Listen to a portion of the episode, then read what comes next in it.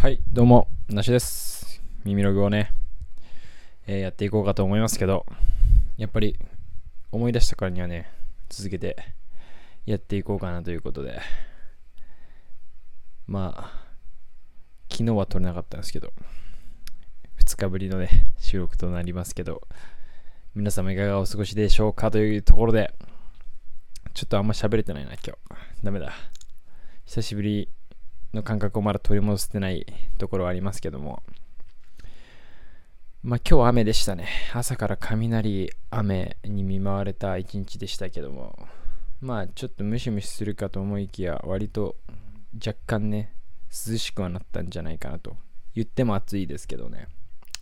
体調の方ね、気をつけて頑張っていきたいとね、自分に聞かせながら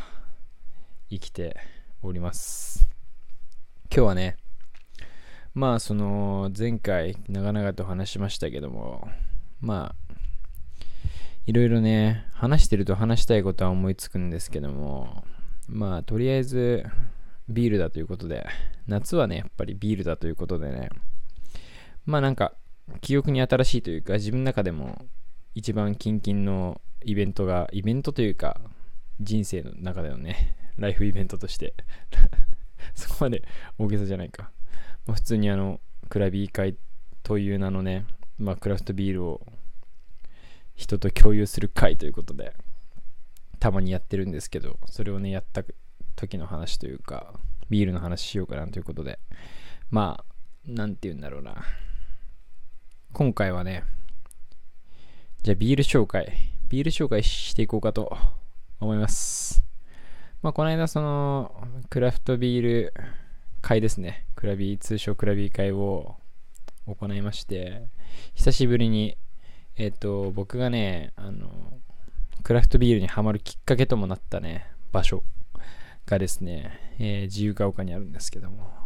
そこのデイリースタンドバイニューバレットかな。デイリースタンドさんというところでね、久しぶりに行って本当に、全然行ってなかったんですけど、久しぶりに行って、えービールをね、眺めて買ってきて飲んだわけなんですけどもそこはね結構あの本当国内のねすごい狭いとこであんまりこうたくさんの種類のね、えーブルワリーを扱ってるわけじゃないんですけどまあ本当に日本のね名だたる面々が揃っていてで久しぶりに行ったらねあの新しいラインナップなんかも加わってたりとかしてたんですけどもそんな中で、一つね、まあ、僕がおすすめしたいというか、こんなとこでおすすめしてもね、あの、しょうがないし、まあ、僕なんかがおすすめするまでもないんですけども、とりあえず、あのこれ飲んどけば間違いないという、ブルワリーのね、紹介をしていこうかなと思いますけど、それがですね、バテレというブルワリーですね。もう名前がちょっとおしゃれなんですけども、大体ね、なんとかブルーイングとかなんとかブルワリーとかね、感じですけども、バテレというね、名前のブルワリーですけど、こちらはですね、東京ですね、東京奥多摩に存在するね、ブルワリーなんですけども、これがまたね、なかなか、まあ美味しいのは間違いないんですけど、やっぱ人気？人気なんですよね。人気でなかなかこう手に入らないというか、売ってる場所もね、意外と限られてたりとかして、まあ、買えないんですよ、とにかく。あのなかなか数も少なかったりとかしてね、出会えないビールの一つなんですけども、奥多摩よりバテレ、こちらをね、おすすめしていきたいんですけども、この間ね、たまたまそのデイリースタンド、さっきも言ってた、に行った時に、あの、そこはね、もともとバテレとかも取り扱いしてるんですけど、この間行った時は、本当もうな、ほぼなくて、で、最近ですね、ちょっとサムネイルにしようかなと思って、まあ、もう速攻で買ったんですけど、その、アーティストとコラボして、こう、アーティストの方が、えージャケットのデザインをね、担当するものをリリースしてるんですけど、それがたまたまね、2種類だけ、1本ずつね、入荷してたということで、もう行った瞬間に購入を決意したんですけども、まあそのもともとねバテレっていうのはですね白いちょっとマットな感じの缶で、そこにこうフィルムの写真みたいなのが1枚ね、ペッて貼ってあるだけのようなね、ちょっとね、手抜きとも言えるんですけど、それがまたちょっとこう、今っぽくておしゃれというか、そんな感じのね、あの、パッケージ、ボトルデザインになってるんですけど、それがまたなんかね、おしゃれで、まあ、そういうなんか、要因もあってか、すごくね、人気があって、あるものなんですけども、最近ですね、あの、アーティストコラボ、まあ最近もっと前からやってるのかもしれないですけど、僕が知ったのはこの最近で、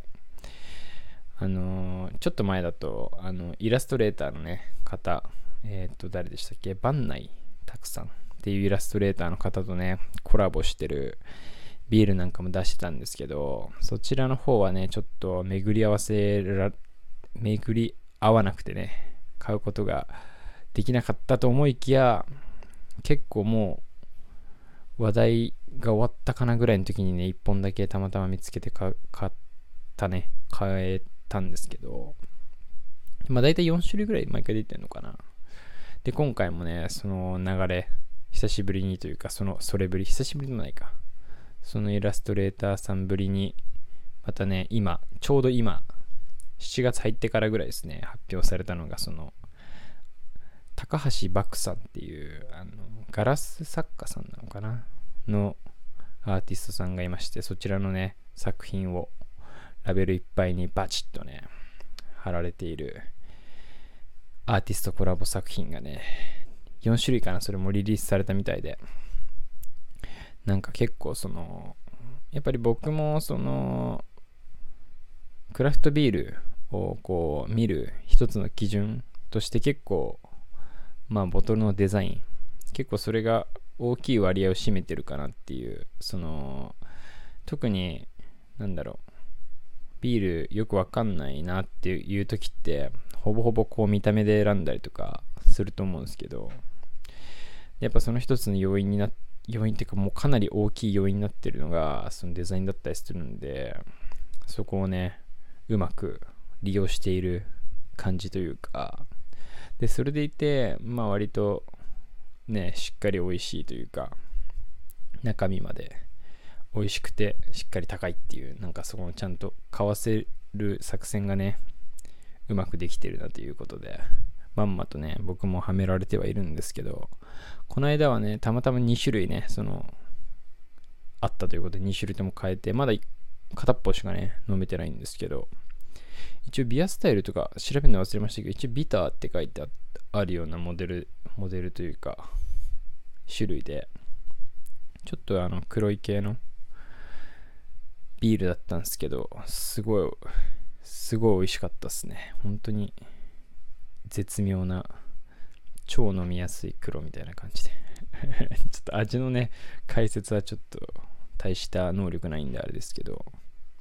で、またその缶をね、缶からこう、グラスに開けるじゃないですか。で、その缶を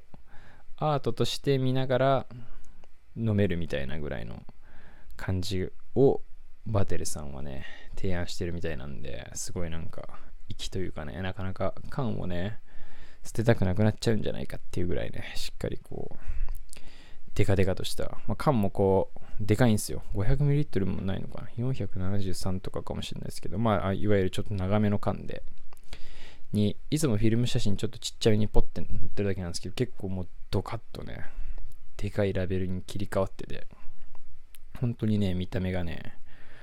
もうそれだけでもおしゃれ。もうその感があるだけでおしゃれなんじゃないかっていうぐらいのね、雰囲気を出してるバテレさんのコラボビール。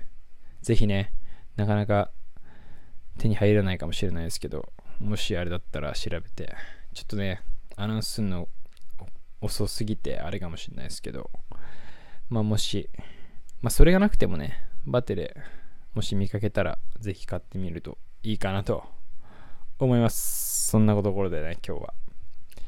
また10分ぐらいになりましたけど、これからも10分ビール紹介コーナーでもやっていこうかな。ほんでか、もっとね、むしろ1分とかにしようかなって思ったんですけど、無理っすね、普通に。だって、天気の話してたら1分経ってましたもんね、普通に。うん。なんでまあ、ちょっとね、これからも長くなるかなと思いますけど、お付き合いいただければと思います。それでは、まだ。